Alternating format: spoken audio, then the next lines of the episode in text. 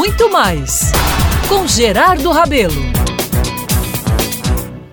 Meus amigos, minhas amigas, ontem fui visitar uma faculdade aqui da cidade, instalada numa das ruas, lindas inclusive, do bairro de Tambiá, a Monsenhor Valfredo Leal. Pois bem, confesso que cheguei ao imóvel com uma certa emoção, viu? Não pelo que ele representa para a educação paraibana, mas por conhecê-lo de outros tempos, quando era um hospital e muito conhecido por aqui o Hospital Newton Lacerda. E o amigo deve perguntar logo por que essa emoção? Primeiro, porque a fachada desse imóvel faz parte das minhas referências da infância. Ele está numa rua que diariamente eu caminhava em direção à minha escola na Avenida Epitácio Pessoa. É, naquele tempo, uma criança podia caminhar nas calçadas e não era importunada, não. Era uma casa muito conhecida, viu? Que tempos depois, fiquei sabendo, tinha sido a última acolhida de vida do meu avô Francisco Soares da Rocha. Esse fato, aliás, é, me dava medo. Não entendia a razão, mas era assim mesmo, viu? Talvez porque foi dali que ele saiu para a eternidade. Então é o seguinte, meus amigos, mais para frente já reformado, mas a preço de hoje, um hospital ainda muito simples, estive eu mesmo naquela casa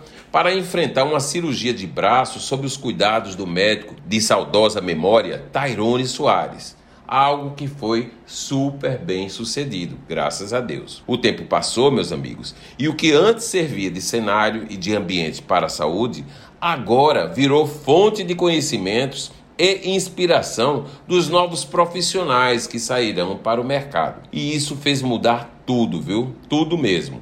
Mudou e para melhor.